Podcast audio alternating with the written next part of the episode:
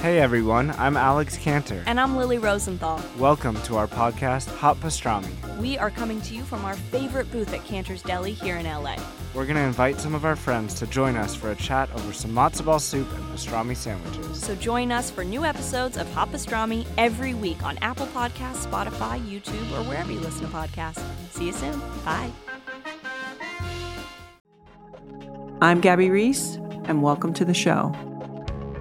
My guest today is Dr. Russell Kennedy. His new book is called Anxiety RX, a new prescription for anxiety relief from the doctor who created it.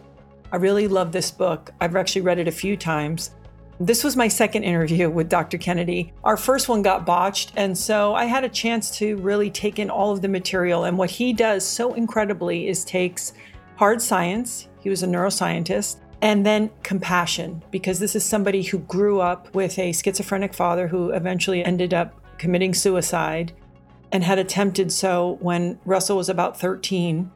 And so he's got the two living side by side. Like he really understands because he lived it and went through it and couldn't figure out how to manage or, you know, get rid of his anxiety. But he also has this scientific linear approach, which is like, well, what is happening? And I love the book because there's 109 bite-sized chapters, if you will. So it's a great tool. Like if you read a chapter and you think, oh, there's something important in there for me, you can go back and, and read it very easily. And it's again constantly bridging what's happening in the scientific way and then also what you might be experiencing. An important part of his message is that anxiety is not a feeling, that when we're experiencing these things in our brain, how do we move those into our bodies so that we can manage them and deal with them and maybe even move them out. And so a lot of us get stuck in the loop in our brains. And his whole message is okay, here's exercises we can do to move these things from the meaning maker, right? Because let's say you're having a stressed out day. Your brain goes, okay, well, I've got to give you reasons why you're feeling anxious. So, oh, it's your relationship. Oh, it's your job. Maybe it's something stored in your body from childhood that you don't even remember. What I love about Dr. Kennedy's approach is hey, how do we get this out of the brain into the body? How do we soothe ourselves with the hopes of not only managing it, but then eventually even trying to find ways to heal from it? And I know a lot of people suffer from anxiety. And so, whether you know someone or you're experiencing this yourself, this is a really great conversation. And I think these ideas can be applied for stress. You know, a lot of us are, as they say, you know, it's like you're projecting or you're past futuring what you think is going to happen. So even if you don't have full blown anxiety, which is different than feeling stressed out or being in a stressful time, these are still really important ideas that can sort of shed light on ways of like, oh, yes, I can do this differently and make this a little bit easier. And, uh, you know, Russell is just a very compassionate, intelligent person. And I hope you enjoy the conversation.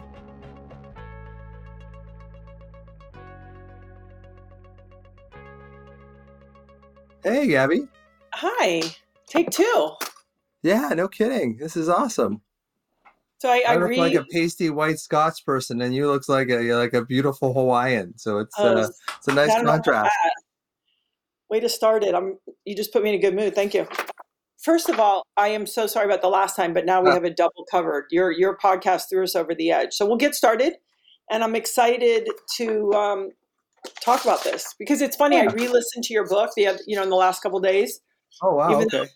Well, you know, you got to be up on it. Yeah, I can't, Sure. you know. And I, and I was like, oh, you know what?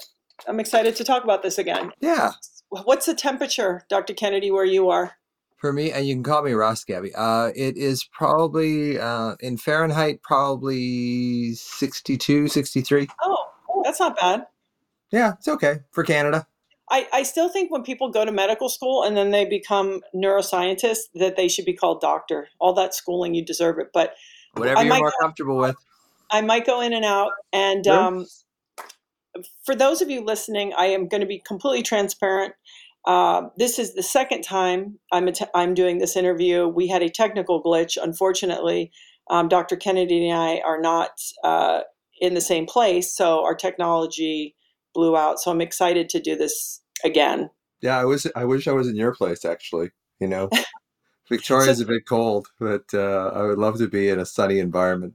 I know it, it does make a difference. Talking about um, you know, we can jump right in. Your book is called Anxiety RX. And first of all, I want to say the fact that you did the 108 slash 109 chapters, there's something not only digestible about it, but if something really struck somebody to go back and reread the chapter isn't a huge, you know, thing. And, and I, I know it's, it's based on a, you know, b- bigger meaning and, and I want you to share about that. But I also think the way that you chose to write this book makes it um, something that also, if people are really going through it, that they can go back and back and back to again and use it as a real resource. So I just uh, and I appreciate it. And for people who want to just learn more about this, let's say they're living with somebody or they have a child or a partner or somebody, I think it's um, your the book is an incredible resource because it's it's not only coming from somebody who is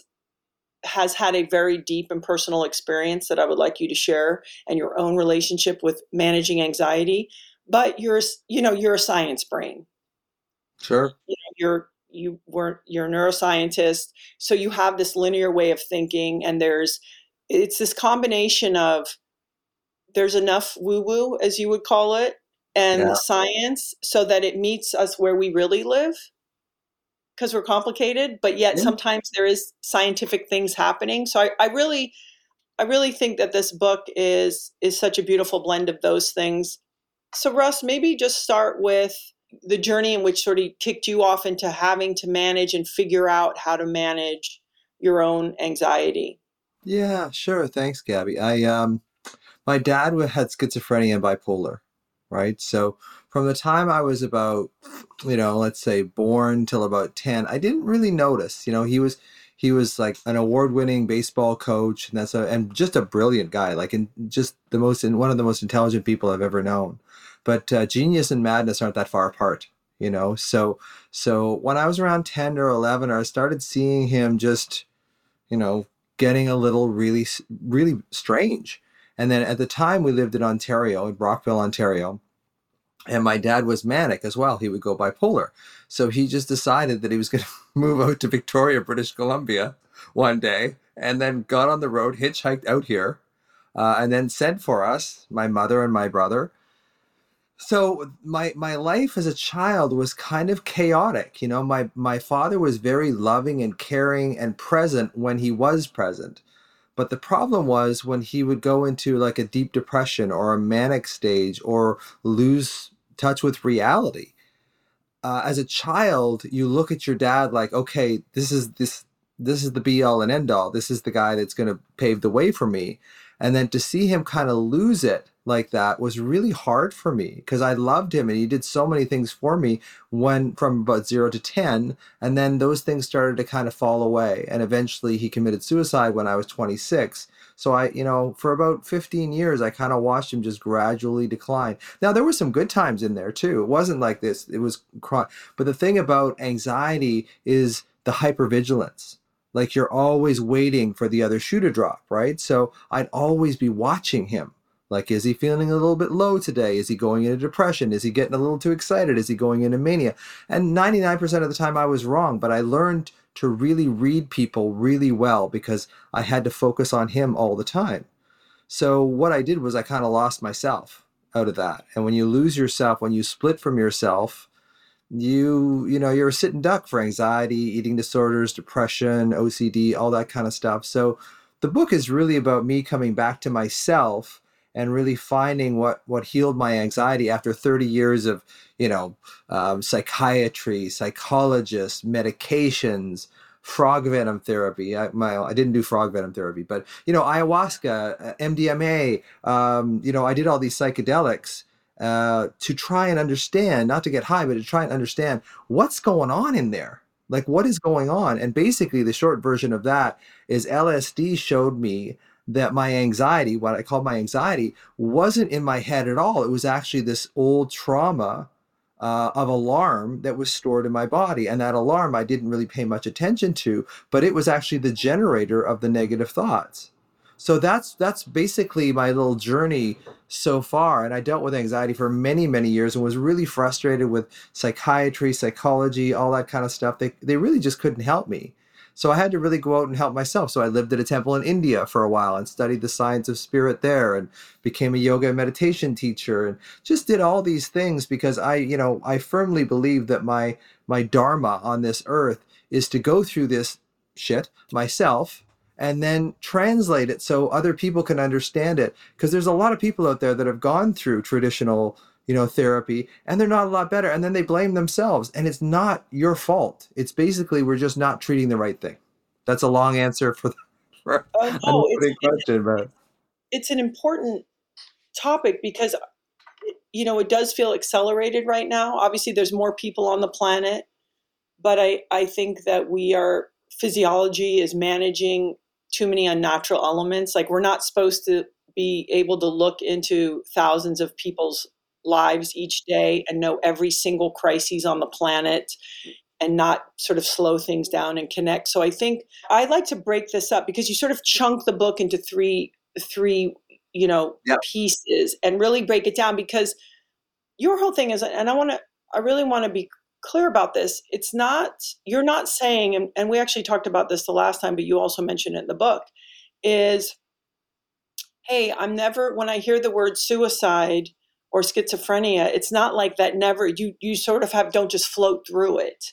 Yeah. You know, like let's say someone's lost a child to suicide. I'm sure every time there's a news story, like recently there was a, you know, soccer player from Stanford, a goal, you know, the goalie there I'm there. It's not about every time you see something that, oh, now you're completely bulletproof, but you understand just how to soothe yourself and also be aware of your feelings. And and so I, I just want to say that at the top because none of this in life, whether it's I'm trying to be in a relationship, I'm trying to keep anxiety, I'm trying to manage this, I'm trying to deal with my weight. Like you see this, it's everywhere. It's not about that you get it right or perfect. It's that you have the tools to manage it. And and I just want to, you know, encourage people that this also is a practice. You have a practice in place. Something that feels really important is we're going to give people a bunch of information today, but no matter how much knowledge you have, it's like finding these practices that keep you sort of tuned up that you can manage it.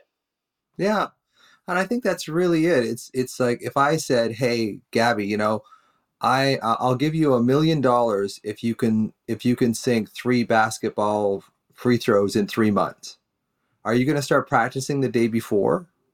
No, you're going to start practicing right now. So that's the thing I tell people is like the thing about cognitive therapies that I have a, a bit of a hard time with, and I think CBT and all that is great. I just don't think it's going to heal you. But the thing about cognitive therapies is it leaves you when you need it the most.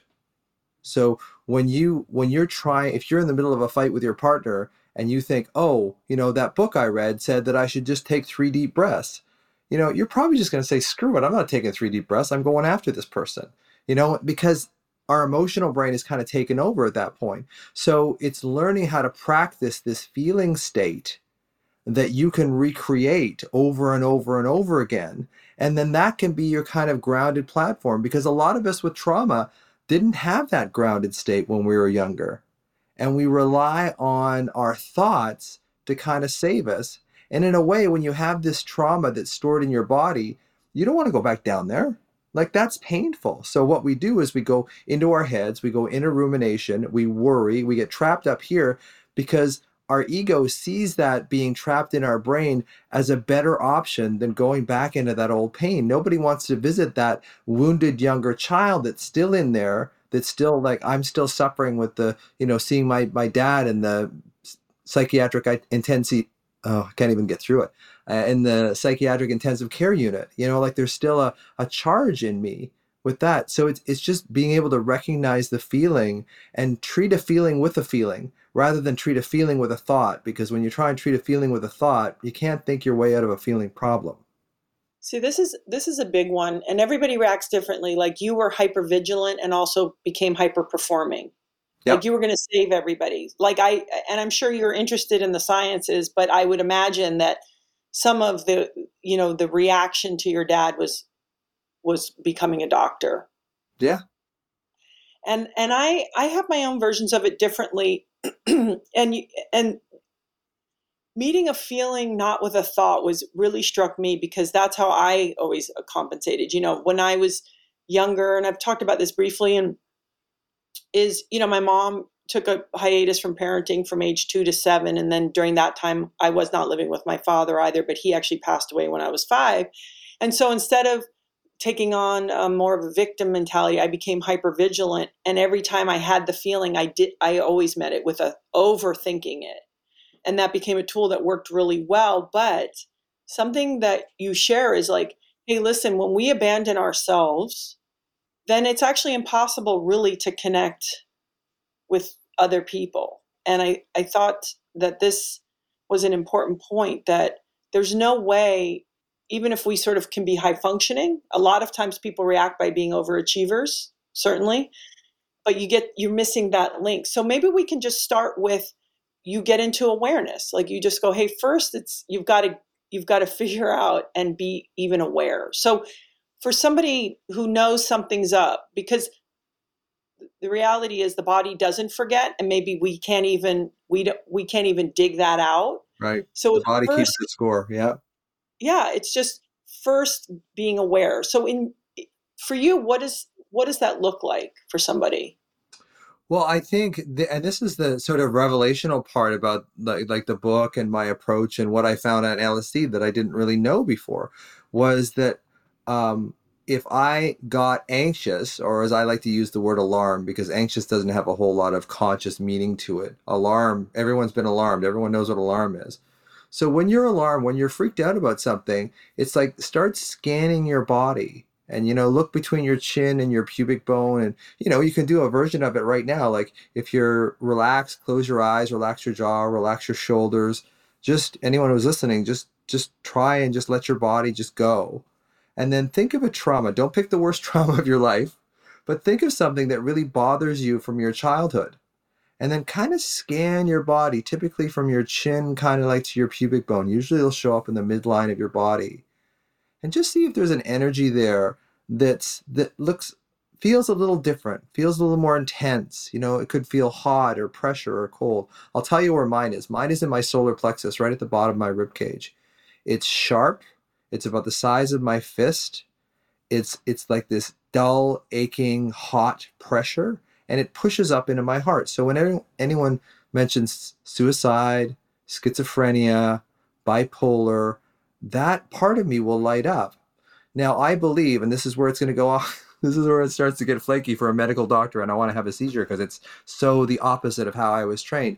I believe that that's your younger self because there is this theory that if you experience a trauma that you can't handle as a child, and most most traumas, you know, big traumas we can't handle as children, that it will it will go into your unconscious mind, and because the body is a representation of that unconscious mind, it will eventually show up in your body.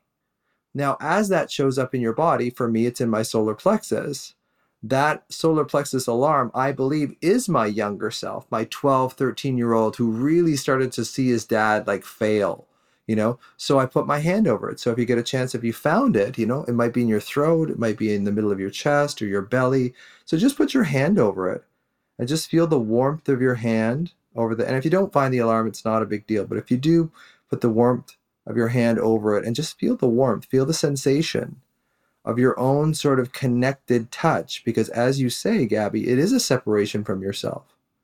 You know this this highly accomplishment driven aspect of us and you have it and i have it is kind of a defensive accommodation to just allowing ourselves to feel the pain. So when you allow yourself to feel the pain when you go into the pain and you put your hand over it and you connect with it you kind of cut out the middleman. It's like this is what the child in you has wanted all your life so when you start giving it to yourself, when you start becoming your own parent, as Nicole LePera talks about, when you start becoming reparenting yourself and, and connecting with that child in you, then you start renegotiating that split. And it doesn't, and this is where practice comes in. When you're talking about earlier, you know, you practice connecting with this part of you.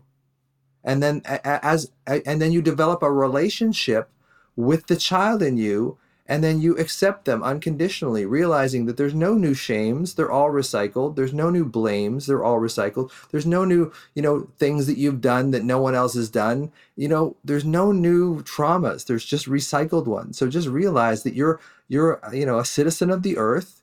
You're going to make mistakes. You're going to do things that you're not proud of. But chances are you do things you're not proud of because in your development somewhere, you didn't get your needs met you know, I, I don't want to sound all positive, you know, everyone's got to get there. But if we don't get our needs met in a really critical fa- fashion, like from our parents or our caregivers, there's a split. And when things don't go right in your house, children blame themselves. There's a great saying that says, you know, when you abuse, abandon, or neglect a child, they don't stop loving the parent, they stop loving themselves. And I'm almost done here because I know I tend to rattle on. So what happens is that we create we take these jabs at ourselves. And jabs is an acronym i created for judgment abandonment blame and shame.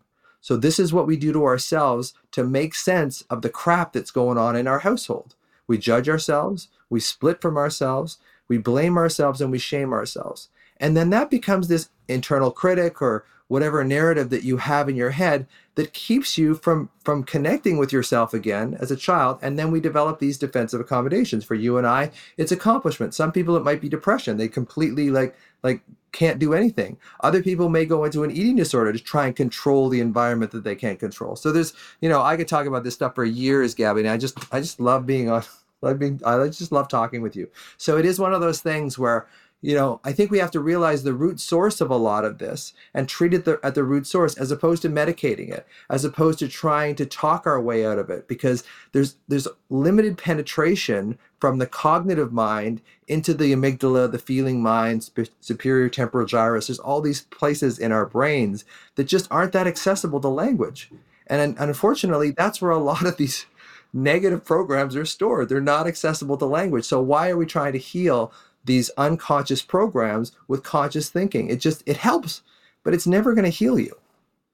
I think that this is a, a really important comment and you even give an analogy of let's say a child before they remember were attacked by a dog and then they don't even remember the scenario but when they come across a, a, dog maybe of similar size or stature or you know of the dog that they have these fears and reactions so i think what you're saying is I, I really want to focus on this for a moment about that in order to heal these things you also have to figure out how to connect with the body because you know eh, and listen maybe you can share when is a good time for you know traditional therapy? Is it you just want to go in there and kind of work some things out? Like maybe you're navigating some things at work and with your family and sometimes just putting it out on a table in a neutral environment yeah I think, you know, there's something really powerful. That's why I always think our, our closest friends are the ones that just make that space for us and we kind of, you know, puke it all out on the table and let yep. us navigate it. I, I don't know. I think that that kind of therapy feels really supportive for that. But if somebody is having something deeper, and, and by the way, trauma doesn't have to be, you have a very defined and serious yeah. trauma.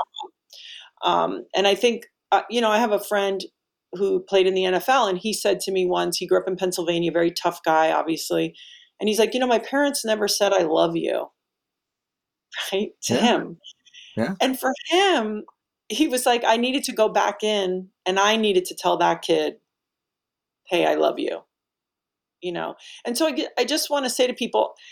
And, and I want to move on to the area because you talk a lot about you know the victim mentality I always tell my daughters, listen, don't be two things. Don't be a liar and don't be a victim, right? Like, you know, awesome. and, I, and I got one kid right now who's working on being, she's the aggressive, she's the aggressor victim. So she'll yeah. aggress you. Then if you push back, she'll flip on her back and become the victim. And I'm like, no, no, no, no. You have to pick one. Yeah. You can't both, right? So, but I, I, I think, um, I just want to, you know, remind people that whether it was like a really big thing or not, if it impacted them in this way, it's like, hey, go ahead and see if you can get in there and do that that, you know, that connecting and finding those ways to let that be liberated from your tissue, if you will. Like yeah. let's let that let's let that go. But that does maybe take a minute. Um, but you you talk about um, you know with awareness there's conscious awareness and unconscious awareness Um, and and you do talk about how a lot of people will sort of uh, take on this victim mentality, and also like worry is there to keep us safe. So it's not like why is it there, but it's you know ultimately in some you know in nature it was meant to be like oh what's that noise and you know what's that. So we understand that there's a place, but you also def- sort of delineate between worry and anxiety. Yeah. Yeah. Anxiety is kind of like the chronic, irrational, you know, fear of, you know, there's, I, I guess, you know, typically I, I kind of put it into fear and anxiety. Fear is if, if mm-hmm. you're out on the street and you see some dark figure coming at you, that's kind of fear. That's happening in the moment. That's happening right now.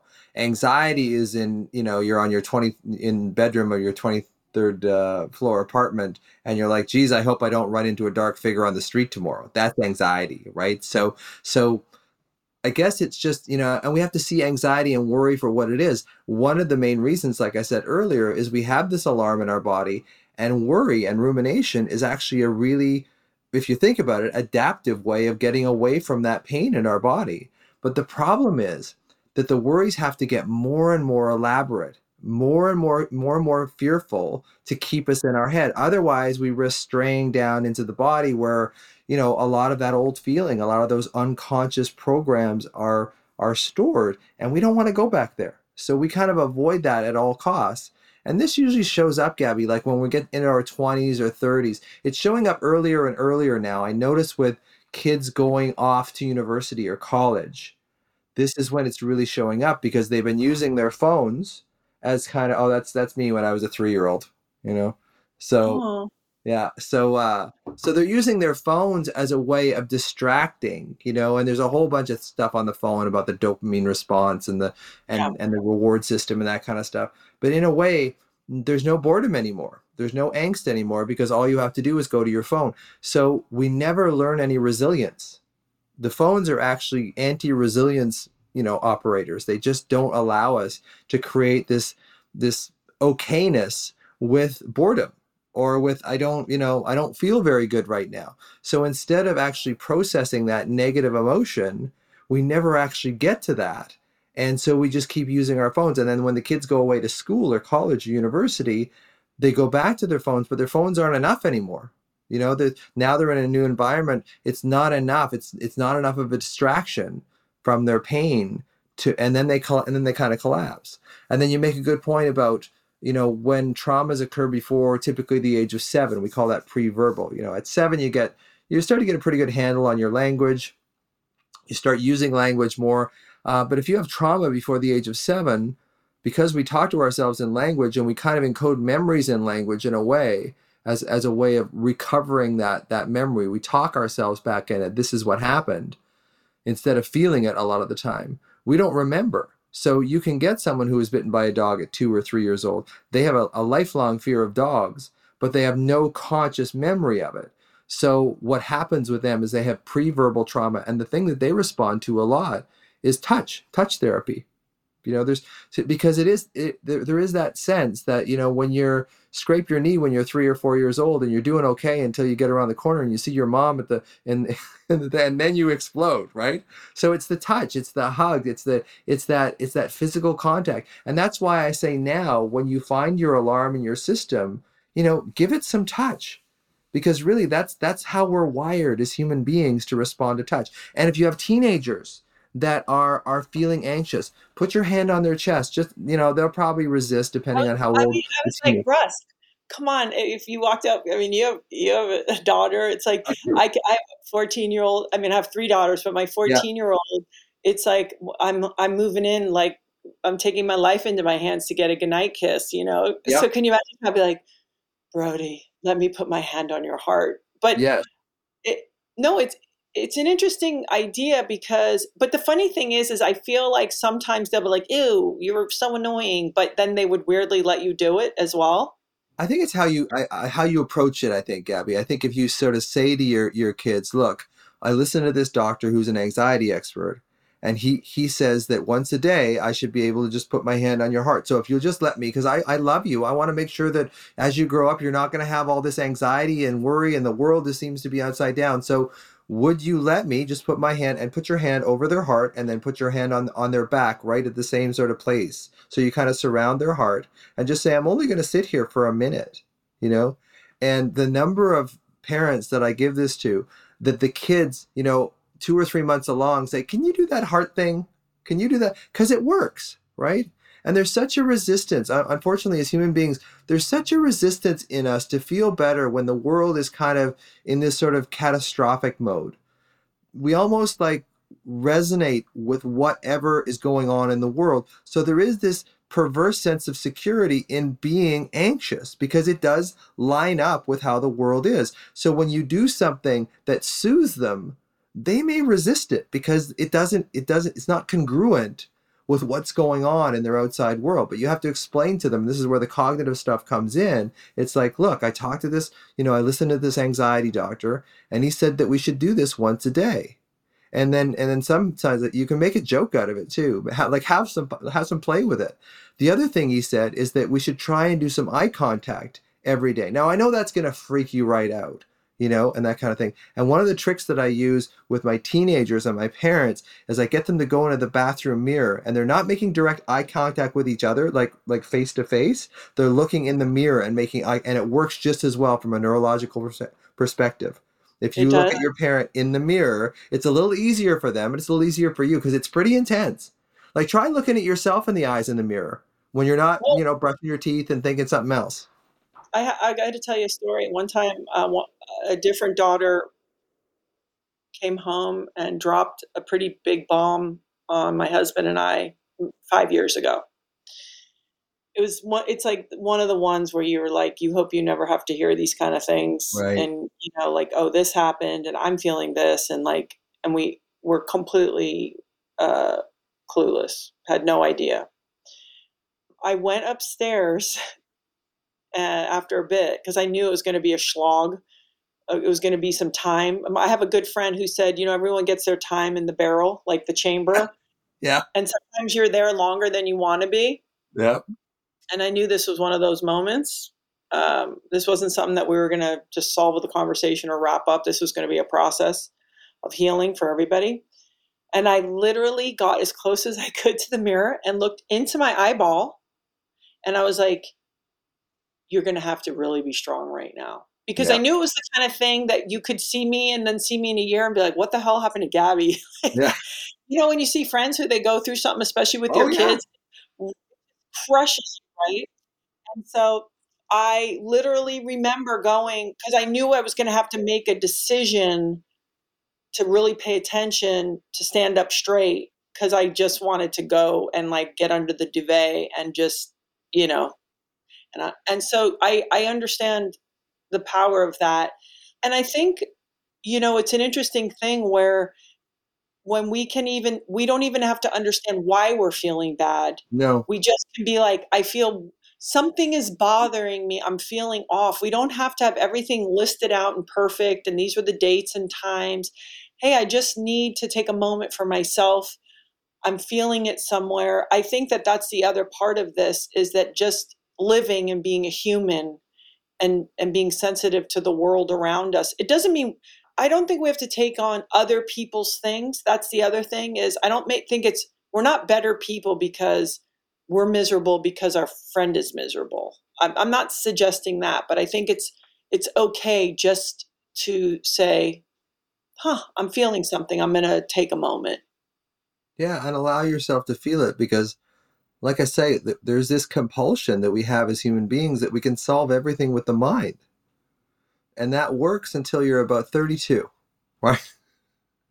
and then you, get, you go through your first divorce or whatever because you realize that you're going to have to feel it to heal it. You're going to have to allow some feelings in. And that's one thing, you know, depending on how much trauma that you had when you were younger, you know, feeling, allowing yourself to feel emotion is really difficult and allowing yourself, even worse, allowing yourself to feel uncertain is probably the hardest thing for people that were traumatized when they're younger. And you, you make a good point. It doesn't have to be like you were abused or, you know, abandoned or neglected on the street or whatever. You know, it depends on what I see with a lot of my patients is this, the level of sensitivity.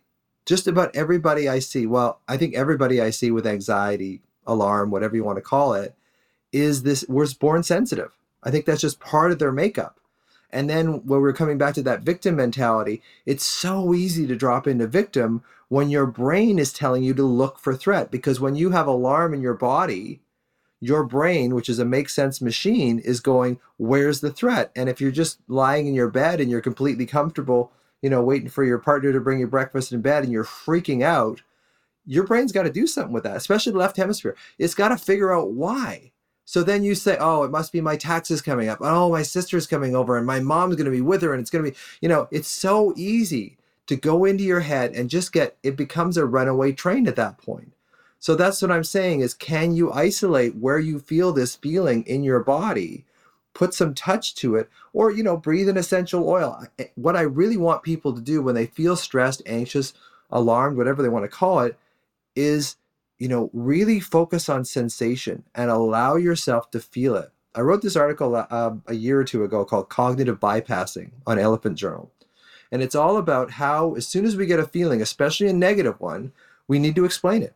It's like, oh, you know, why? What's going on? What is this? What could what could this be? Is he going to call me back? Is she going to call me back? Are we breaking up? Should I break up? Am I gay? Like all this stuff starts coming up, right? Because your brain is struggling to find a reason for why you feel this negative emotion. And the reason why it's struggling is because you've never actually given yourself the chance to sit there and feel that negative emotion, become acclimatized to it. And Bessel van der Kolk talks about this in The Body Keeps the Score, is that we're not we're not getting people to get rid of their anxiety. What we're doing is they're acclimatizing to this feeling of this is what I believe, is we're acclimatizing to this feeling of alarm so it doesn't fire us out into our head and tell our head, what's the reason for this? What's the reason for this? And then on top of saying, what's the reason for this? Because your body's alarmed, your brain preferentially looks for threats. So it will find a threatful reason, if that's a word, threatful reason. And then, of course, when you come up with the, the horrible thought, the reason, that recharges the alarm in your body. So you get caught in what I call the alarm anxiety cycle. And the only way to get out of that is to go in a sensation, allow yourself to feel it, and just acclimatize to it. Teach yourself that, you know what, this is uncomfortable. I don't like this feeling. But if I, I find that if I don't compulsively add thoughts to it, I'm actually okay. And if you're not okay, and this is the thing, if the if the feeling is just too much to handle, then you know look for a therapist, like a somatic therapist or someone that can help you through to allow you to acclimatize to this feeling so that when you get the feeling, because you're going to get it, you know, every time I when I get stressed, I always get it in my solar plexus. It always comes to the same, no matter what I'm worried about. And, and it's like, okay, there's that feeling again. And then you teach yourself, okay, there's that feeling. This is what I do when I have that feeling. I don't go into my head. That's the last place I want to go. I want to go into my body and, and feel it to kind of heal it. And I'm curious, Gabby, like, what did you do when you talk about that thing with your daughter? What did you do when you had, you know, huge matches as in volleyball? Like before, like a huge, huge match, how would you prepare? How would you ground yourself? I would create a ritual sort of that would get me to shift gears from like, okay, ha ha ha, to a more lock and load. And I would use the steps of the ritual to kind of move myself into a different part of my personality. So, you know, you would, you would, uh, sort of get ready your uniform i'd put my hair back all of these were like active triggers yeah. to we're moving into this next uh, place that is sometimes uncomfortable and also trying to bring in the focus without gassing out, right? Because mm. you can't be in this intense focus for so long, but you sort of start to narrow the focus and then you get these moments within playing that the focus got you know more narrow and wider but your everyday living is much wider and then when you sort of say hey i'm going to work i have a big meeting that scope gets a little smaller. Now we're talking about a point and answering questions. Okay, that point's even more focused. But you can, you have to move that aperture because otherwise you you get too fatigued. Yeah. Um, so it was finding a way to move there relaxed so that I had the energy to actually execute. And then once I'd like run around the court, I would sort of start to sort of uh, tell myself, this is my area and space you know, like I feel comfortable here, I belong here. I would take a little ownership of that space. But I wish I knew some of the things now. I would have used my breath more. And you talk a lot about right. the parasympathetic and sympathetic to down regulate. So when I work with athletes that come here and I go, hey, listen, if you have one minute between plays or two minutes, how do you quickly downregulate and get back to that even baseline? And using that long exhale, closing your mouth, trying to use the nose breath just to move yourself into the parasympathetic. Because otherwise it's it's too tiring. You can't yeah. just be you know, rah, all the time. I, I wanna uh, just you said something in the book that I, I want to remind people. You say what anxiety is not, it's not a feeling, it's not real, it's not a coping mechanism. And you you also say, hey, and it's not a weakness. Yeah. And so I think it's it's really important. And that's not to say that people who have anxiety that that's not real. That's not what we're saying. You know, because I really uh, respect and appreciate if people are having an experience However, you know, you really get into like, and by the way, it's not a, it's, it isn't a coping mechanism. Yeah, it's funny when I wrote the book, you know, because when you, when you say that now, it's kind of when I look at it now with the you know the stuff, it is kind of a coping mechanism in a way, you know, because what it is is it's you don't want to go into that alarm in your body, and then I just want to track back to something you were just talking about too. Is like, yeah, I'm not saying if you feel horrendously alarmed that you have to sit in that horrible, horrible pain. You can go in and into it and then out of it again, into it and out of it. So I'm not saying, you know, go in there, lock yourself in, lock the door, just, you know, blow your brains out.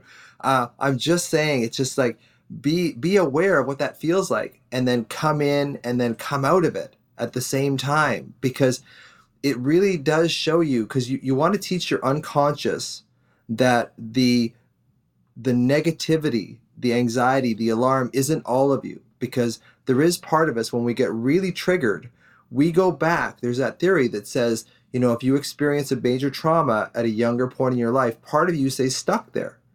And then when you see that same trauma, like the dog bite, you know, you may not know if you got bitten at two, but if you get a dog approaches you, you'll go back into that same place as a two year old. Part of you will. So it's knowing that you can go into that space and then just teaching yourself that you can come out of that space too. You know, we often talk about finding a safe place in your body. For me, that's sort of my sinuses. So it's like go into the alarm in my solar plexus and I'll sit there for 15 seconds without trying to. I have this little mantra, I call it sensation without explanation, which is such a great mantra for me. And there's a great story behind it, but I won't get into it today. But it was just basically when you feel anxious just sensation without explanation. Just that if you just repeat that phrase over and over because then you'll acclimatize to that feeling and then know that your brain is going to compulsively try to worry because in a way it was a coping mechanism when you were younger right so mm-hmm. when when you were younger, it was a coping mechanism. So I say anxiety is not a feeling because I want to tease it out to the point where we really get to know what we're dealing with, and when we tease it out, we can break the cycle that the anxiety and the alarm cycle on each other. So I think the, the the point is to understand that anxiety is not a feeling. Anxiety is just anxious thoughts. And I often tell this story. If I have two teenagers in my office, say they're 15, and I go in and say, "Angela, you might be pregnant," right? Angela's going to freak out, right? But if I go in and I say, hey, Mike, you might be pregnant, he's just going to laugh. It's the same thought, but there's no belief behind it, right? There's no resonance behind it. So it's a matter of just allowing the thought to sit there as a thought, as a, as a, as a collection of English words, if you speak English, and just seeing it as this isolated, you know, curious thing and not automatically linking it into the alarm. Because as soon as you link it into the alarm, the cycle starts and you it's very very difficult to get out of that cycle. And i think i interrupted you there. No i love uh, i love that idea of also it's it's sort of like not all of you it's a piece of you. And i also think that that can empower us to take a look at things because it almost would be like having backup like the rest of yourself. It'd be like having a big brother if you were going to go face a bully. Where if you go, hey, this is just a piece of me, but there's a bigger part of me that's also there to support me as I look at these things. Um, it feels uh, really empowering. And obviously, that's why people who meditate have so much success because it's that resilience you're talking about. It's it's the being. It's not having to react to every thought and feeling. I mean, it's what I appreciate is there that there are all these tentacles that lead really to the same thing. All of these practices that are so important. And you talk about the three W's. Yeah. worries, what ifs, and worst case scenarios. They sort of go up. The first thing is kind of a worry, like, oh, you know, I'm going for my checkup this week. Uh, you know, my uncle had diabetes. I hope I don't have diabetes. And then what if I have diabetes? If, if then I'm gonna I can't eat sugar anymore. I love chocolate. What am what am I gonna do? And then and then I'm gonna die. Like my uncle died of diabetes. So so you've gone from you know within a minute you've gone from I might have diabetes to I am dying from diabetes at this moment. So it's funny how your mind works because we have these amazing uh, imaginations, especially those of us with anxiety. I notice that's one thing I notice about people with anxiety is they're typically very intelligent because I think we get caught in our heads so much that we practice thinking so much.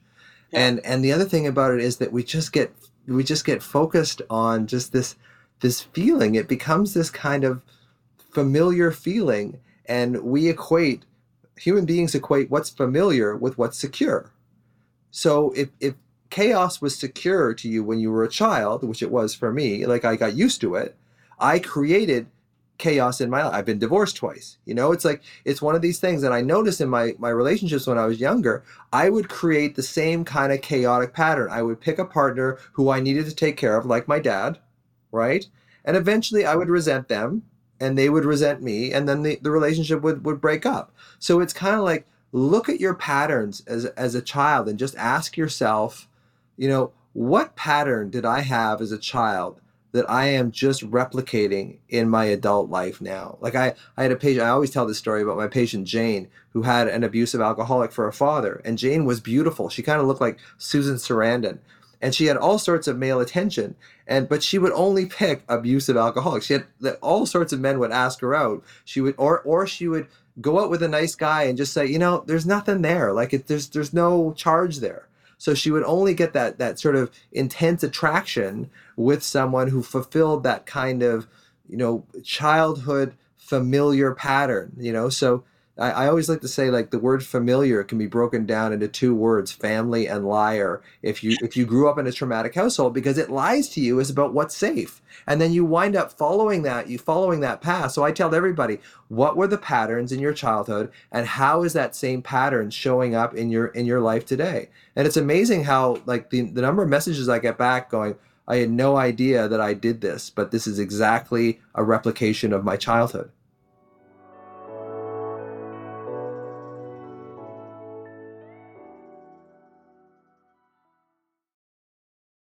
This podcast is brought to you by Ritual. I've personally been taking Ritual's Essential for Women 18 Plus multivitamin since right when COVID hit. I was looking for something supportive and powerful. Someone suggested it to me, and lo and behold, I got I did some research. And what I love about them is so women were kept out of research until 1993 by federal law, and Ritual really knows how important women are. Obviously, if you're going to be selling them vitamins, they're essential. And they conducted a university led human clinical trial for their essential for eight women 18 plus multivitamin to really assess its efficacy. So, right there, I was intrigued and even more intrigued by the results.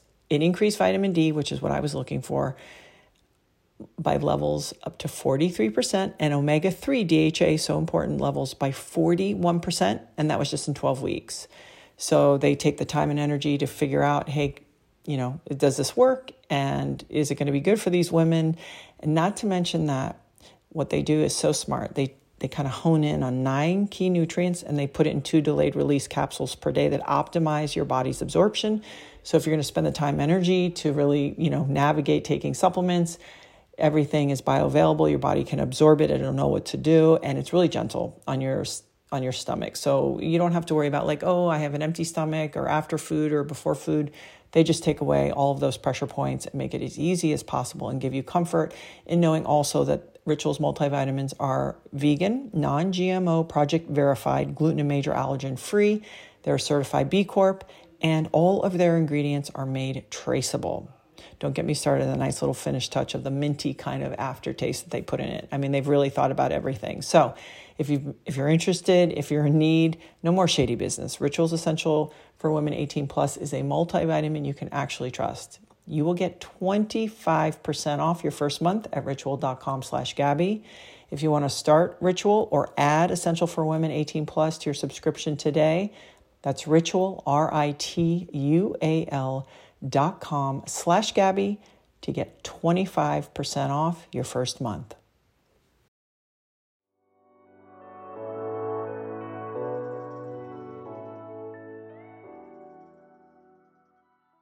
Feel like sometimes it's also this thing of like, oh, what I deserve.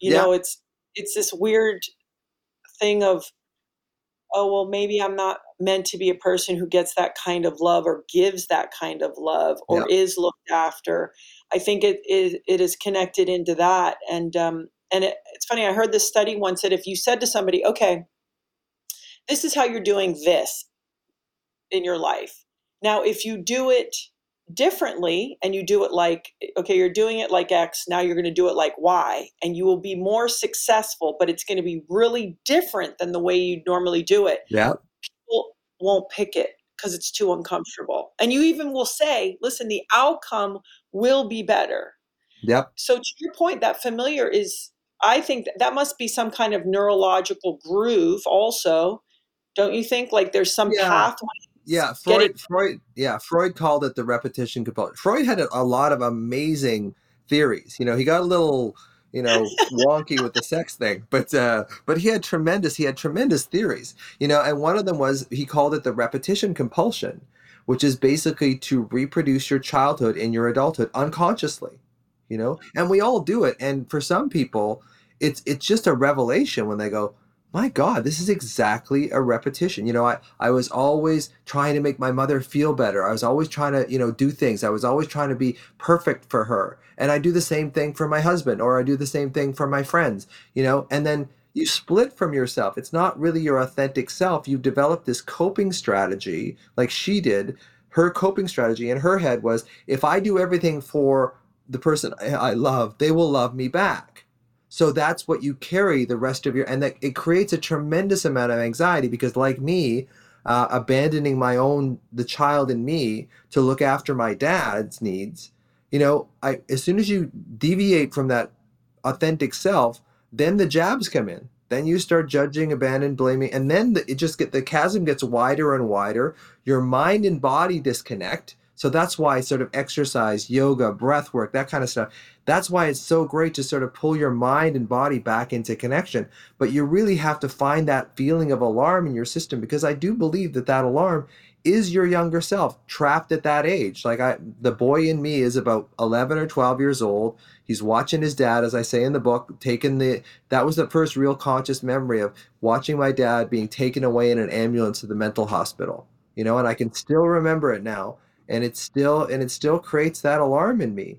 But now I'm so familiar with it, I, I, I, can actually go from that alarm state to that, you know, put my hand, I automatically do it now. Like I don't even think about it makes it weird at the grocery store but but uh, you know it's just kind of like i just feel it now and it's like oh you know the poor kid like he really really had a hard time of it and i can even laugh now because some of the the sympathetic activity is coming up it used to be this kind of dorsal vagal shutdown when i thought Mm. about my dad or schizophrenia or suicide now a little bit of, uh, of uh, sympathetic activity comes up and i actually go into humor i lean into humor a lot and i also just to follow that up I also have to be really aware that I don't just displace everything with humor. Like, just allow yourself to feel it. You can make jokes about it, absolutely, but allow yourself to feel it. And I think that's why people are, are, are struggling. I think that's why relationships are breaking up. I think it's because we just don't allow ourselves to sit with our feelings without this compulsive, relentless need to explain everything we feel, especially negative emotion,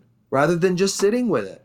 And getting back to what you said before, like meditation's like that. It's like anger will come up, you know, how long is this going to last? It feels like it's going on forever. And then you watch your thoughts. One of the one of the best little explanations I heard in meditation was your thoughts are like a parade. And you know, you can just let the float go by. You know, you don't have to you don't have to to grab onto it. And I think that's what meditation does is it makes us more thought resilient. It's like that quote by Michael Singer that says, You are not your thoughts. This is from The Untethered Soul. It's a version of it, it's not completely verbatim, but you are not your thoughts. You are the one that observes your thoughts. So if you can observe your thought in curiosity, you have a degree of separation from it and it doesn't charge you up so much.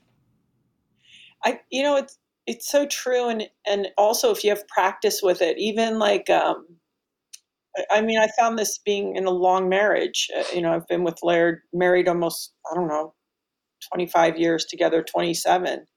And Yep. there's a day, like we joke, I have a girlfriend, we, we call it like moving the furniture, uh, dividing the furniture. Like there's days where Sure. you're just like, yeah, this is, we're good. Like, you Yeah, know, and, yeah. and I- and inside myself, like I see certain things and I have reactions and I'm like, yeah, we're not, we're probably not going to be married past like Yeah. 5 p.m. Sure. You know, but Yeah. within that, like having fun with it, because I know it's not monumental, but like Yeah. we're on each other's nerves, or you know, we've been in too much close proximity, or I'm I have, I'm having I'm in a different part of my hormone cycle, so I'm not as cool as usual, or whatever it is. Because all this is real, by the way.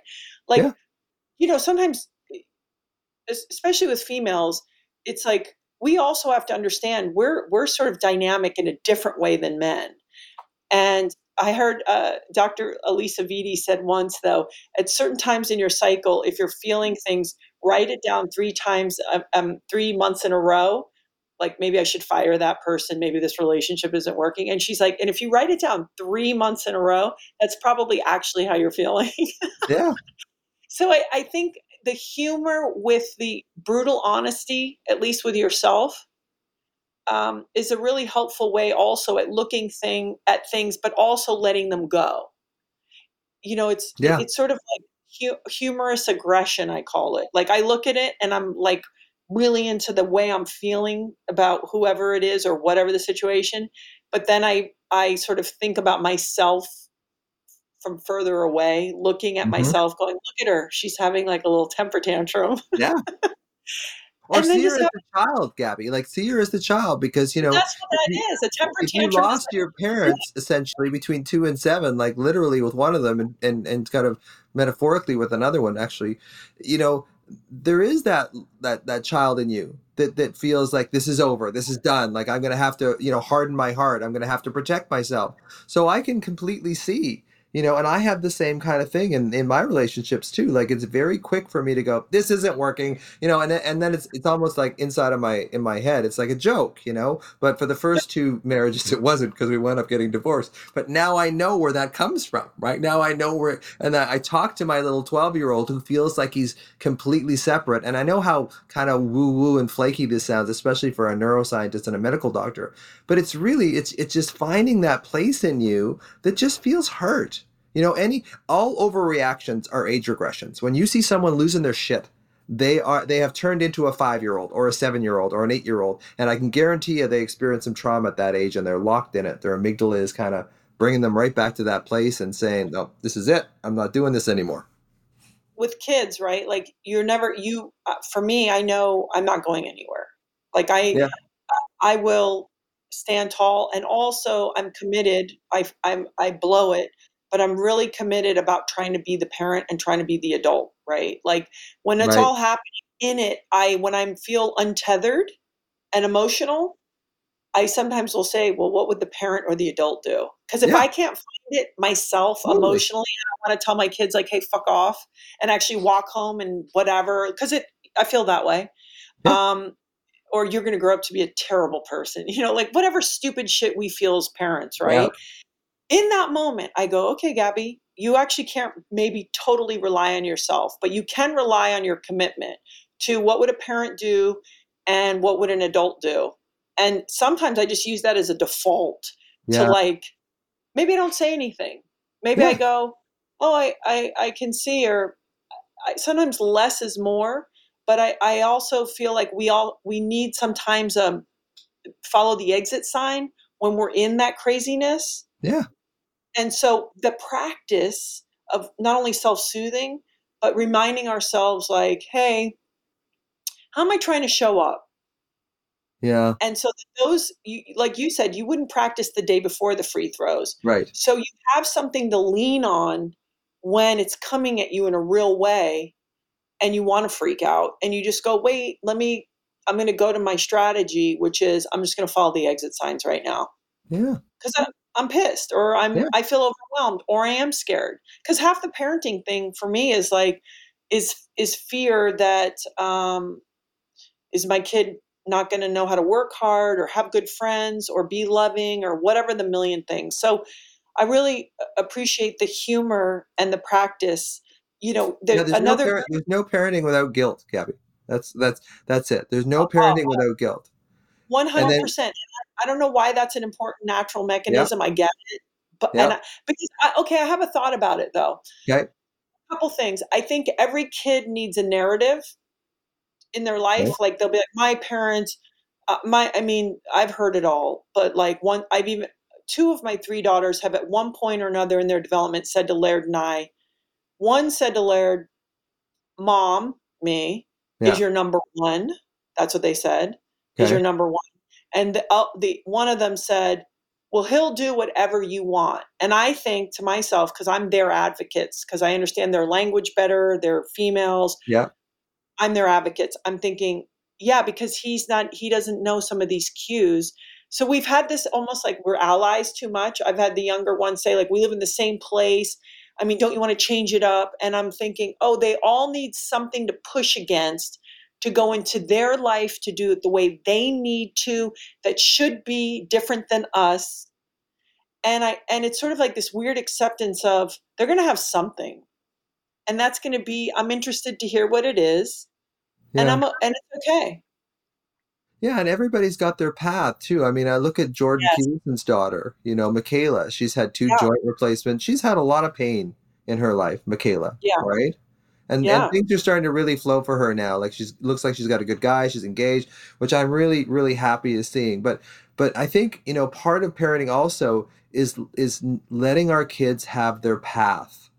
You know, and what's your intention as a parent? Like when you were saying earlier on, you know, I have to stand tall and, and you know, I'll remind you that you have no choice but to stand tall. You're six three. But but it is one of those things where you just you know, we have to let our kids have their own path and and we can protect them from only so much. And sometimes they're kind of almost from a consciousness level supposed to go through this for their own development, for their own thing. But it's really hard because I remember when my daughter was 21 and she went into this real anxious phase. And I didn't know nearly as much about anxiety when she was 21. She's 36 now, you know. So so it was I helped her for sure. And she said the biggest thing that that ever that helped me the most was when you said, you know, when you wake up in the middle of the night, you just say to yourself one thing when you're freaked out, when you're panicked, am I safe in this moment? And that's and she said that to me like she said that to me a couple of days ago. She said I still use that. You know, in the middle of the day or the middle of the night when I'm feeling panicked, I'll just say, "Oh yeah, okay, that's all a possibility, but in this moment, am I safe?" And that has really grounded her. You know, it's really grounded her in this sort of when she can find that place because really anxiety is all about the future. It's all about what if, it's worries, worst case scenarios, all that stuff. So if you can bring yourself into the present moment, and the best way of doing that from my position is sensation. You know, use your sensation, use your touch, use your smell, use whatever you need. Give yourself a hug. You know, wrap your your hands across your shoulders.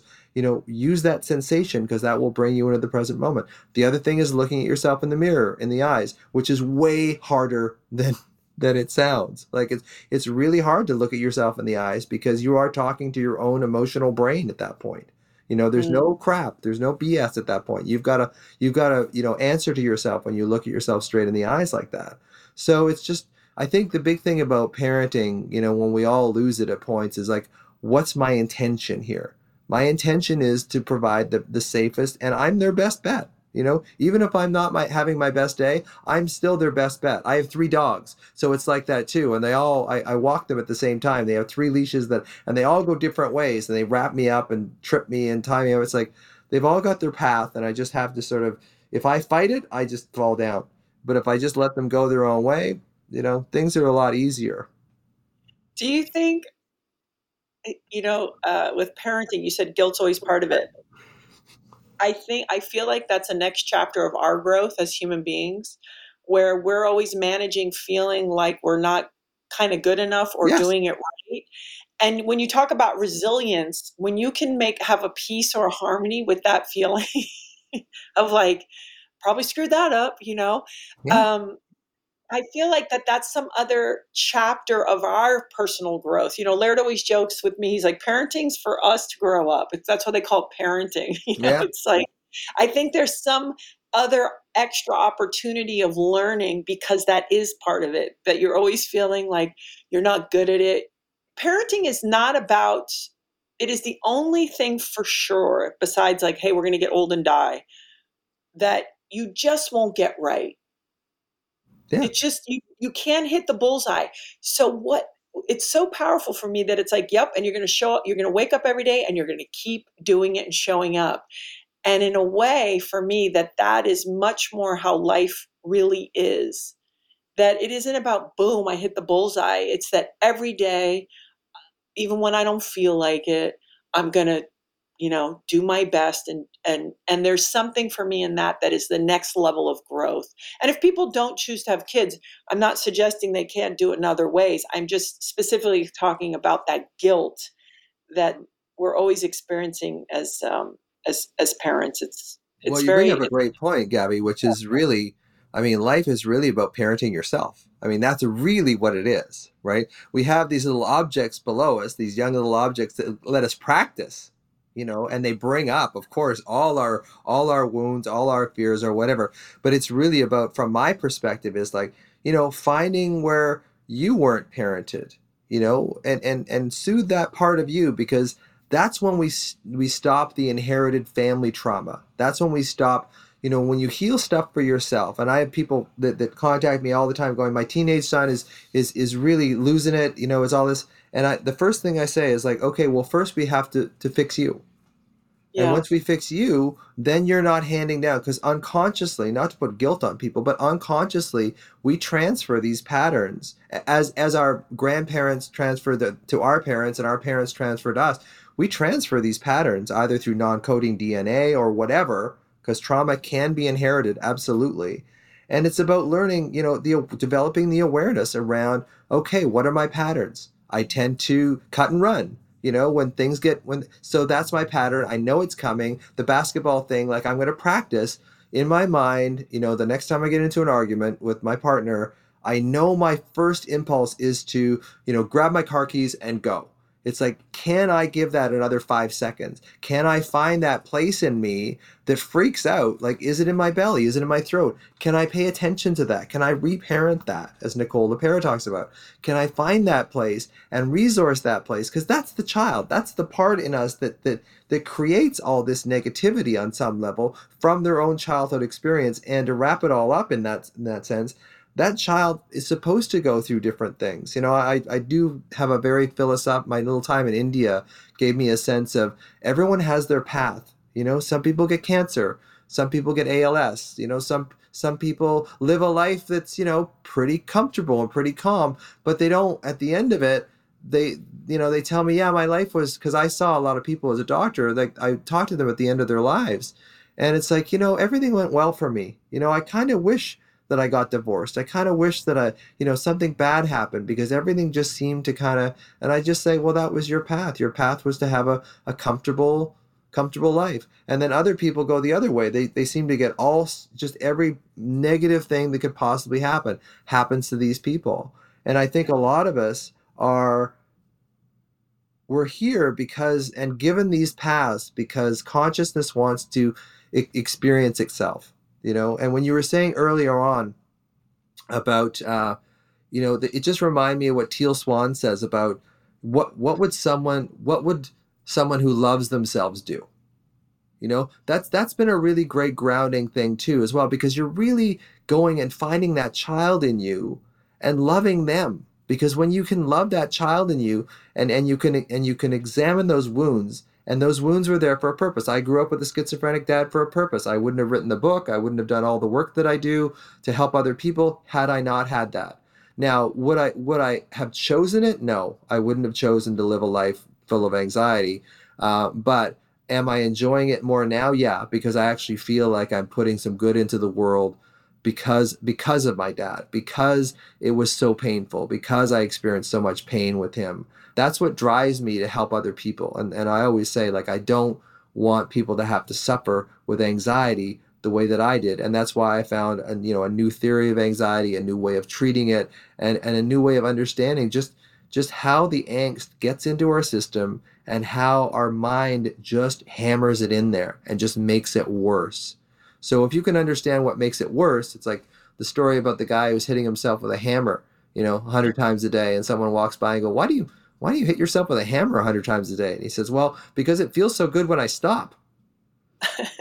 You know so it's just when you you can start making things better by stop what's making it worse is basically what i'm Yeah. saying. And what's making it worse is your brain is your is your compulsive need to explain the feeling. Sensation without explanation. Allow the feeling. If it's overwhelming get some help. Get some someone to help you process this feeling. But until you acclimatize and get used to that feeling and allow it to be there and actually embrace it anxiety is always going to hold you hostage and you you really go through in the book you have you you talk about the autonomic nervous system. You i mean you the, you give people the tools to also understand it on these other levels um, and i want to talk a little bit about that but you you know basically if i was going to sum it up it's like you're asking people to go hey from the from the mind to the body and you have a beautiful quote uh, and actually I, I i know robin sharma and you and he says the mind is a wonderful servant but a terrible master and I, I thought that that was pretty poignant. So maybe we can just talk about um, the foreground and background sure alarms because you know you even because I think we get better and better at things even when we have more and more of an intimate understanding, Yeah. even like the nuanced versions. yeah So you talk so- about different types of alarms. Yeah. So I came up with this concept because I noticed I'd be driving, you know, say to go get my daughter or whatever, and I'd have this just feeling of impending doom. And it's like I look around, it's a sunny day, like what the F is wrong? Like there's nothing in my life now that that is bad. So why am I why am I just feeling this sense of impending doom? So I came up with this concept called background alarm, which is basically anything that challenged you in childhood. You know, for me, it was my dad, the separation from my dad. And anything that challenged you in childhood is going to form this kind of background of angst in your system. And then anything that kind of comes into your awareness that charges that up, like someone mentioned suicide or someone mentioned schizophrenia, that kind of charges that part up. So that's the background alarm. So so it it's there. And it just when you're sitting in a movie theater or whatever and you're feeling this sense of anxiety and you're looking around and go there's no threat here. Like why am i feeling this horrible anxiety? That's something from your background has been charged up. You may not even know the source of it but something has been charged up.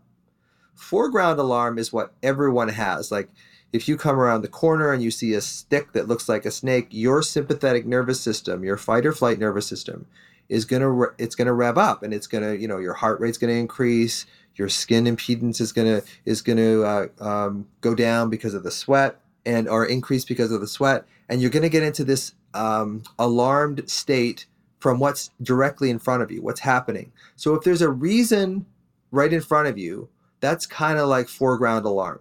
That's you know and foreground alarm can also be kind of like say you've got blood sugar issues or whatever. Like it's your body kind of reacting to something and it's charging up your system.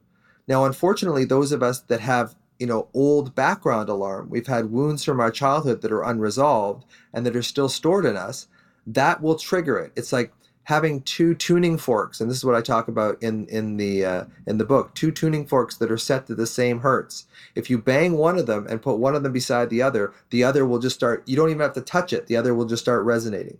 So so it's one of those things that that in those of us with anxiety and alarm we have this background alarm. We have this alarm from our background and it sits in the background of our lives. And if things are going great it doesn't typically come up that much. But if things aren't going great or something triggers you that background alarm gets fired up which will also activate the foreground alarm which is the typical fight or flight reaction and your body gets flared up. And then then you get into that cycle. So then your body says hey we're all excited. We're all worried about something. What are we worried about? Well we're worried about our taxes or we're worried about our relationship. You know the mind will always make sense of it.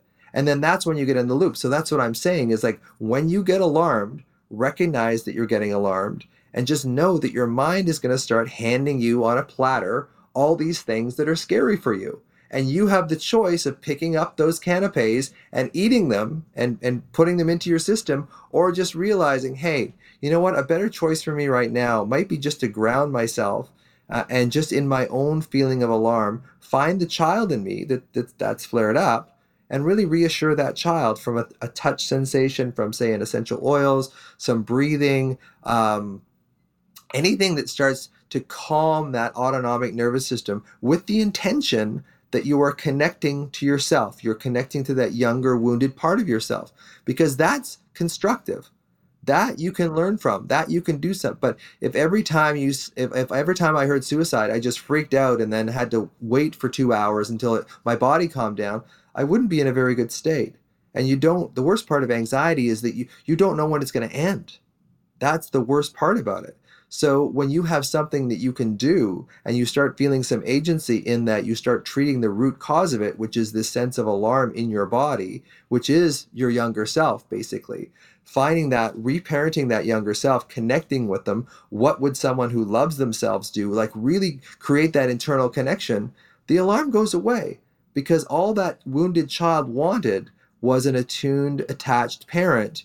And you have to give them that attuned, attached parent now that they wish they had back then when the trauma was happening. It's so, it's such a interesting thing how a few years of our life just can impact yeah I mean, it's planting the roots for the tree, obviously, but it is it is always interesting, and I, and I I hope that people know that with a little bit of of doing your practice, that the sometimes the bridge, the time between the, the all that feeling or those reactions or those being alarmed, it, you can really shorten it. Yeah, you can, you can really um, shorten it and uh, and i also think then it becomes less scary when it shows up. Because you go oh here okay i know but it, i'm not going to have to be stuck in this dark tunnel forever and ever. You you love acronyms and i and i really appreciate you know that you have them you have jabs you have alarms um, i would like if you could break down because um, I, I, think it's a really helpful one and, and so easy uh, for people is your you know your abcs right yeah. of uh, and and they go into you know faith and they gratitude. Right yeah, yeah. So, yes, but, but the main so, the main thing is awareness. Like, just be aware of the if you have health anxiety, just be aware of what you commonly tell yourself. You know, and then kind of smile when you start worrying about your health and just realizing it's not about my health right now. It's because I've got into alarm and what I need to do is go so awareness is the first thing. What's my normal trigger? What am I what are the things that I often think about when I feel anxious or alarmed? Recognizing that early and then once you get that, getting out of your head and getting completely in your body, you go into body and breath, that's B. So awareness is like what what are my usual triggers? How are they how does my body react when I'm feeling alarmed and training myself to recognize that early. And also um Russ, I want to mention that you do have a, a, chapter that really gets into breathing and holotropic breathing. So people have to understand you're not just throwing things out there that then through the book they're completely supported with ideas on how to do this. So yeah, yeah. So and there's a bunch of different, you know, breath. Our breath is the only real conscious link we have to the autonomic nervous system, you know. And I was listening to Andrew Huberman the other day, who I love his podcast, and you know, he he talks about the physiological sigh, you know two breaths, two quick breaths in and a long exhale. Two quick breaths. And I actually intuitively have kind of worked with people, but I make it three. And and basically I find when people do two breaths, they still if their chest has been kind of constricted, it doesn't really open up their chest that much. So I get them to make three, like one, two, three, real deep inhales, spread your, your collarbones, spread your chest, because when your chest expands like that, it sends a message up to your brainstem, the bottom part of your brain that connects to your body, that everything is okay. The converse is also true. When your chest starts to constrict, which it does when you get anxious, it also sends a message up like, hey, we're in danger. We're in danger. And then again, the brain starts looking for, for dangers. And if it doesn't find one, it makes one up, which is basically what worry is. Well, okay, so I also heard to, to this point, and I, I want to go through C, D, and E and such. Yeah. But I did hear something interesting, and I, I would love to know if, if it's if you think it's true. Is when we're on our phones, right? Yep. We're usually typically hunched forward. That it, it physiologically puts us in a fight or flight posture. It does.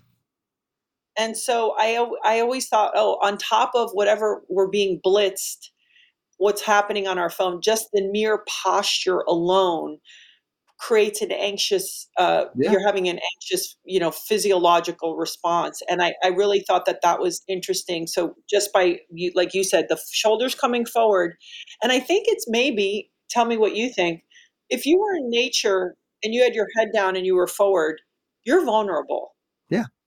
You're Yeah, not looking think around Yeah, what you know happens is when you're feeling, your body will match how you're feeling, and your yeah feeling will match how you're thinking. So it becomes this loop. So when we get into this place where where we we're hunched over and and our shoulders come in, it does tell our brainstem that there's a threat, that that we're not safe. And then of course our brain, which is a meaning making make sense machine, gives us all these reasons exactly why we're not safe, which confirms that which of course makes our body feel the same way. So you get the, into this cycle. So just reinforcing, you know, just breaking that cycle of reinforcement by, you know, s- spreading your shoulders apart. I find, you know, I, I'm certified as a yoga teacher, so I find twists are prob for me when I get stressed. The best thing I can do is twists because there's something about because your spine doesn't twist in a day to day life. You know, you know, like you can do forward folds, you can go down and touch your toes and and you know arch your back backwards, but twisting is one of those things that we don't do. And I think twists, and, and I always imagine when when I'm doing twists that I'm wringing out my spine, like like all the old, you know, the maybe the negative thought patterns or the negative energies or whatever. Now I'm starting to get into the little the woo stuff, but I always feel like when I'm doing a twist, it's like I'm wringing out like a towel, like I'm wringing out all the negativity. And and twists, you know, are one of those things that I think are highly underrated in yoga because I think it's really one of those things that it moves our spine in a way that allows us to discharge energy. And I have this thing on my Instagram called the six way spine twist, which is basically forward fold, you know, arch your back backwards like you've got your hands in your back pockets, twisting from le- left, twisting right, and then um, laterally going side to side where you kind of put your hands up in the air and then you move your, your torso all the way over to the left and all the way over to the right. And that, that six way spine movement really just it kind of pulls you back into presence. It kind of because your body and your mind they're so linked and they will do what the other one wants wants you to do. So if you're feeling depressed, your body will adopt a depressed you know posture and then that will reinforce to your brain it's like oh i guess we're depressed so and and the opposite is true too if you open up and back bends are also amazing too like like camel pose in yoga like if i'm really stressed i'll go in a camel and then i'll do twists and you know for five minutes it makes a world of difference for me and I, I, uh, I, you know, it's like when you hear people go lead with your heart. I mean, there's certain, there's so many cues Yeah. that we hear in all these other disciplines that are important. I used to do a breathing, teach a breathing class, and what I would tell people at the end is, we do the breathing, and for a lot of people, they can't concentrate. So I'd say, oh, why don't you envision a color, whatever your favorite color Yeah. is that you want today. But what I would encourage them to do is bring the color in, see it go through the toes and the tissue, go everywhere, but also on the exhale, see the color leaving and taking all the stuff you don't want that doesn't serve you the worry yeah the the anger whatever it is see that leaving and and just trying to give people the tools to connect with that ability to go oh yeah i'm going to offload this um, okay so you talk in your abcs then you have c is connection Yeah. So A is awareness. Be aware, you know, the the common, the feeling that you get in your body and your common anxious thoughts, because we all have the same sort of thing. And maybe you won't recognize the feeling right away because you haven't trained yourself to look for it. But so look for it. You know, get my book. It'll it'll teach you how to get it. And then when you find those those patterns starting, go into your body and breath. Get out of your head because your head is not going to help you. Even even if it tells you, hey, we'll just think positive. Once you start going into your mind, your mind will slowly start turning the corner and all of a sudden you're back into worry again before you even notice it so awareness of what you you anxiety feels like for you then go into your body and your breath get out of your head because your head's not going to help you and then find find some compassion for yourself. Find that alarm. Find that child and really reassure that child that they're okay. You know continue the breath. Really if you have a if you have a picture of that of, of yourself but as i have a picture of myself at 10 or 12 and i have it behind my bathroom mirror and i connect with that child. So i look him in the eyes in the picture then i look at myself in the eyes in the mirror. Then i look at the picture. I reassure him that he's the other thing i tell him is like look at all the things we've done because he doesn't know. He's still stuck in, at 12 years old. He's still watching his dad being taken away. So it's like I tell him, look, you know, we went to medical school. We became a yoga teacher. We lived in a, a temple and we did stand up comedy for 15 years. You know, like, and he doesn't know that. The child in you doesn't know all this stuff that you've accomplished as an adult.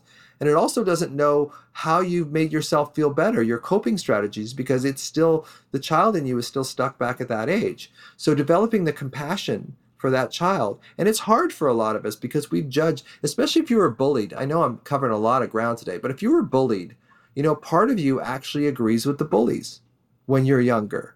So you get that split from that. It's like, well, maybe they're right. You know, maybe I am a nerd. Maybe I'm not that, you know, funny or whatever it is. And then you get that that split just gets more and more defined. And the more split you get, the more of a sitting duck you are for anxiety, depression, all this kind of stuff. So it's really learning how to self-compassion Kristin Neff, um, NEFF, oh. has a great has a great like workbook, self compassion workbook.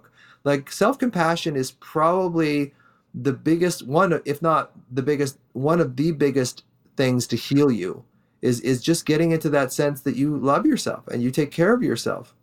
I see that a lot with my anxious people, including myself. Self care isn't our forte because you know, we weren't really looked after when we were younger, so we weren't shown how to look after ourselves. So it's not familiar to us. And the other thing that I tell people is no one's coming back to, to, to look after you, right? And I think a lot of us, when we grow up with this trauma, uh, or if we lose our parents, you know, whatever, from whatever, when we're younger, we're always, there's part of an unconscious part of us that's always kind of longing for that parent to come back and look after us.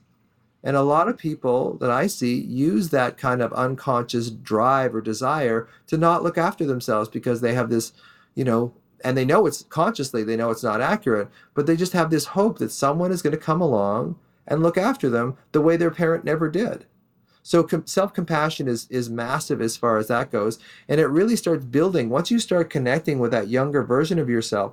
Some old memories will come up, which is okay, but it's just like allowing that stuff to come up and just seeing yourself without resentment because that resentment is basically you know it just keeps us split and it just keeps us locked in anxiety and alarm yeah i mean i think a lot of people can i can so relate to so so much of that and um, i really appreciate i really appreciate those those uh, those reminders because um, again it's it's we're growing up you yeah. know and we can be 40 and be growing up it's totally. like we're learning, we're we're changing. I want to I want to uh, sort of finish this um, with talking about the ego. Um, and and you say also in in the book like you know what's the solution and it's like heal thyself you know um, but you you do get into with the ego and how either we're in protection or we're you know sort of in growth and yep. it's it's kind of one or the other so we're either yep. in this protection mode or we're in we're in a, a growth mode and and you talk about um, you know just where the ego shows up the ego dragon and and, yep. and such maybe we could just kind of sort of you know talk about because you really you say hey listen it's it's not reflective it's reflexive and just talking about the ego's dynamic and all yeah. of this yeah like the ego isn't there to hurt us and, and the ego gets a lot of bad press and and I invented this thing called the ego dragon, which is basically when you're feeling helpless and hopeless and powerless as a child, you develop this kind of mythical omnipotent figure to protect you. So we develop what I call this ego dragon.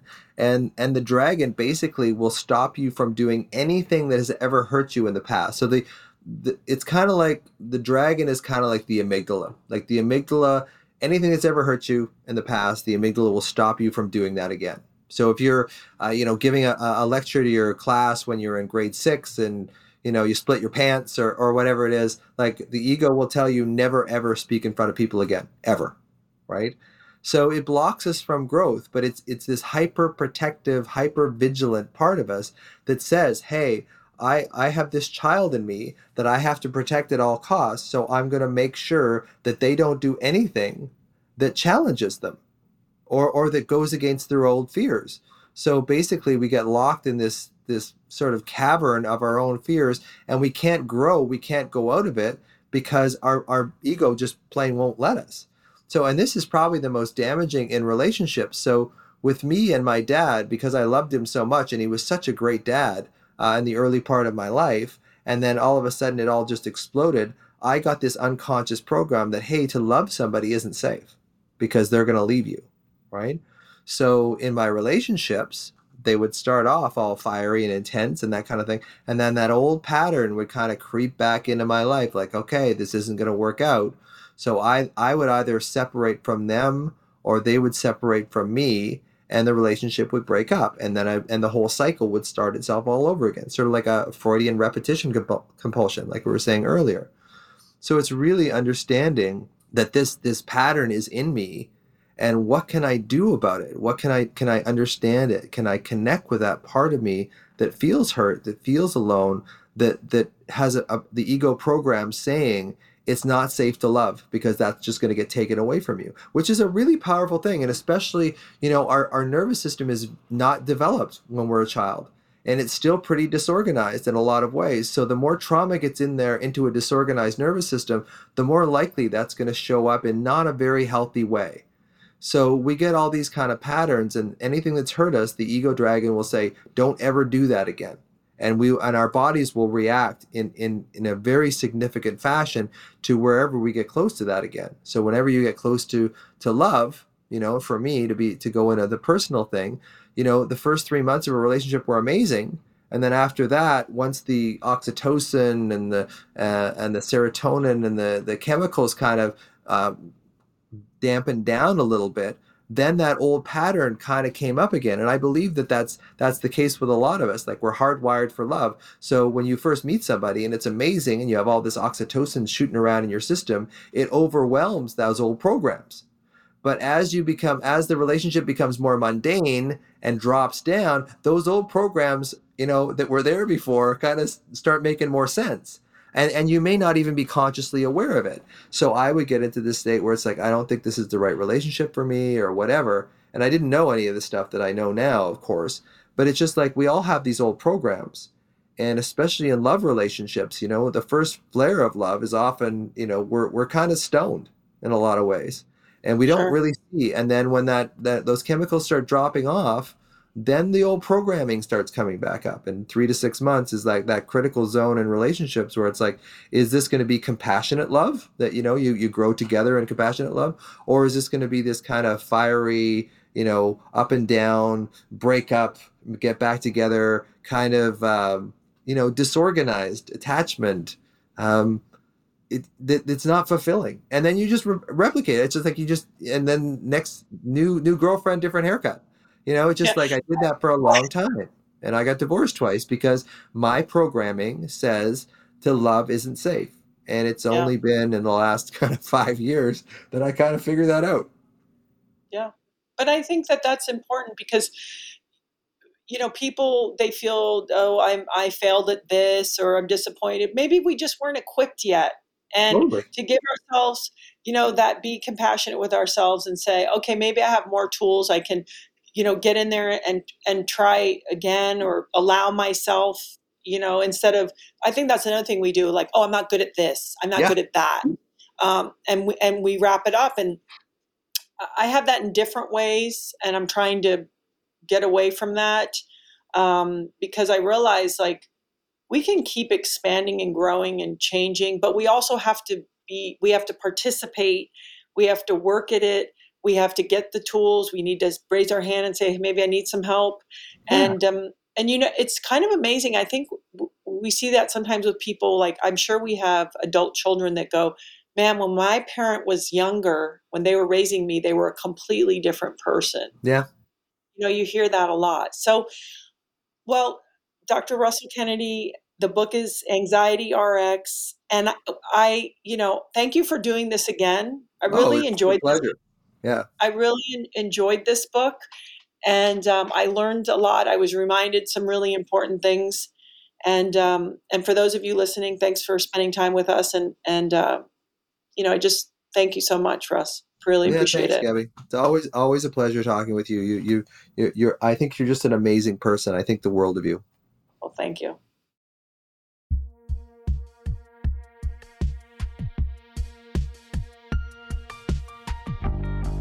Thanks so much for listening. And if you'd like, rate, subscribe, and leave us a review. All of my music was graciously done by Frank Zumo and Tom Thacker. If you want to see some of the behind the scenes action, just follow me at Gabby Reece. And remember, don't miss new episodes every Monday.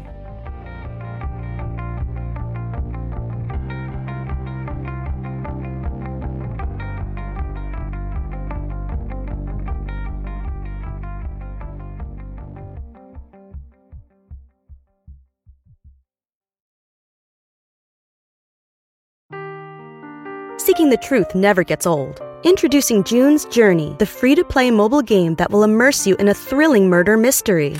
Join June Parker as she uncovers hidden objects and clues to solve her sister's death in a beautifully illustrated world set in the roaring 20s. With new chapters added every week, the excitement never ends. Download June's Journey now on your Android or iOS device or play on PC through Facebook Games.